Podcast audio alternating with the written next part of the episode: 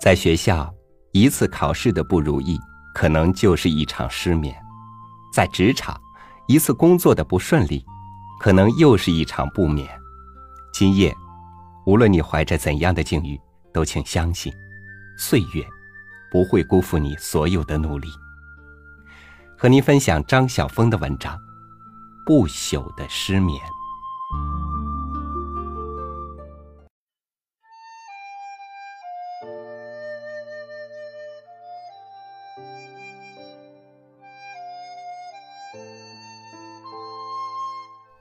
他落榜了。一千两百年前，榜纸那么大，那么长，然而就是没有他的名字，单单容不下他的名字“张继”两个字。考中的人姓名一笔一画写在榜单上。天下皆知。奇怪的是，在他的感觉里，考不上才是天下皆知。这件事令他羞愧沮丧。离开京城吧。议好了价，他踏上小舟。本来预期的情节不是这样的，本来也许有插花游街。马蹄轻疾的风流，有衣锦还乡、袍护加身的荣耀。然而，寒窗十年虽有他的悬梁刺骨，琼林宴上却并没有他的一角席次。船行似风，江风如火。在岸上举着冷冷的绝艳。这天黄昏，船来到了苏州，但这美丽的古城对张继而言，也无非是另一个触动愁情的地方。如果说白天有什么该做的事，对一个读书人而言，就是读书吧。夜晚呢？夜晚该睡觉，以便养足精神，第二天再读。然而，今夜是一个忧伤的夜晚。今夜，在异乡，在江畔，在秋冷雁高的季节，允许一个落魄世子放肆的忧伤。江水可以无限度的收纳古往今来一切不顺遂之人的泪水。这样的夜晚，残酷的坐着，亲自听自己的心正被什么东西噬灭而一分一分消失的声音，而且，眼睁睁的看着自己的生命如疾风中的残灯，所有的力气都花在抗拒上了。油快尽了，微火每一刹都有可能熄灭。然而。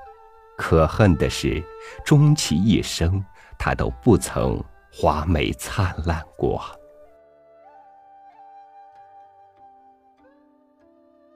江山睡了，船睡了，船家睡了，岸上的人也睡了，唯有他，张继，醒着。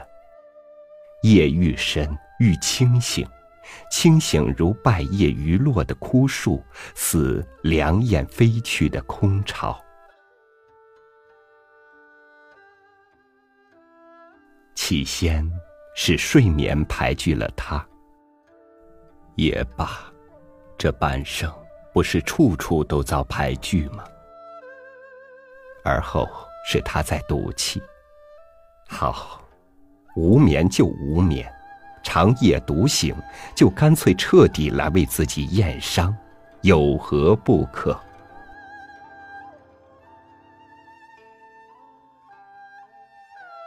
月亮西斜了，一副意兴阑珊的样子。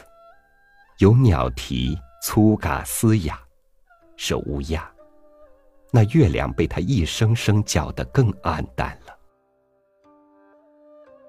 江岸上像已霜结了千草，夜空里星子亦如清霜，一粒粒零落凄绝。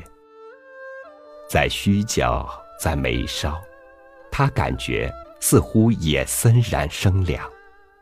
那殷殷不怀好意的凉气呀，正等待凝成早秋的霜花，来贴缀他惨淡少年的容颜。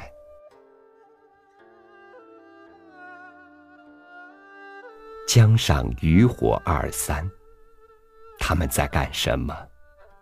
在捕鱼吧。或者，虾，他们也会有撒空网的时候吗？世事艰辛的，即使潇洒的捕鱼人，也不免投身在风波里吧。然而，能辛苦工作，也是一种幸福吧。今夜，月自光起光。霜自冷其冷，安心的人在安眠，工作的人去工作。只有我张继，是天不管地不收的一个，是既没有权利去工作，也没有福气去睡眠的一个。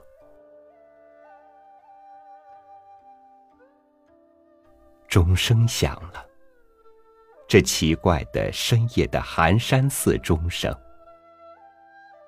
一般寺庙都是暮鼓晨钟，寒山寺庙敲夜半钟，用以警示。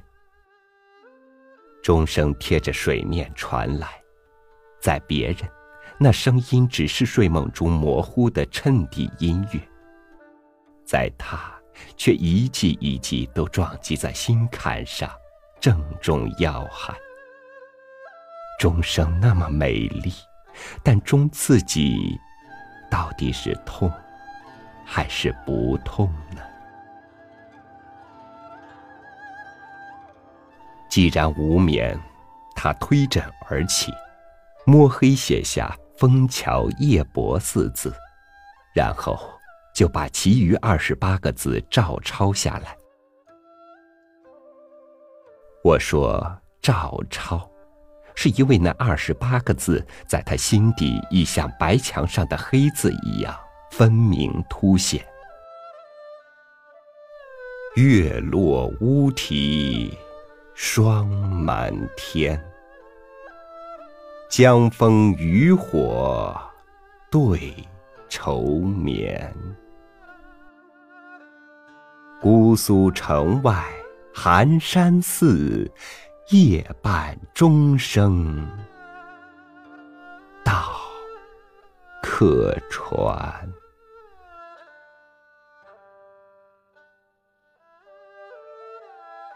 感谢上苍，如果没有落地的张继，诗的历史上便少了一首好诗，我们的某一种心情就没有人来为我们一语道破。一千两百年过去了，那张长长的榜单上，就是张继挤不进的那张金榜。曾经出现过的状元是谁？哈，管他是谁，真正被记得的名字是落地者张继。有人会记得那一届状元披红游街的盛景吗？不。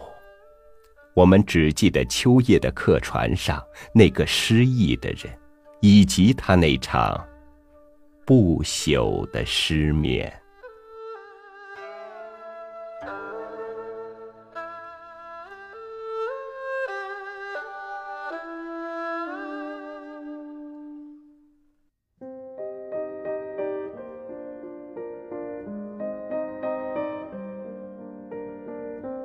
因为失意而招来的失眠，不是希望的颓然倒塌，更不是无可奈何的一败涂地。失眠，只是为了一个短暂的歇息，或以另一种心境体味眼前的境遇，或重整旗鼓，东山再起。感谢您收听我的分享。欢迎您关注微信公众号“三六五读书”，和我一起，在以后或许还会有的失眠里，追寻不朽的奇迹。我是朝雨，明天见。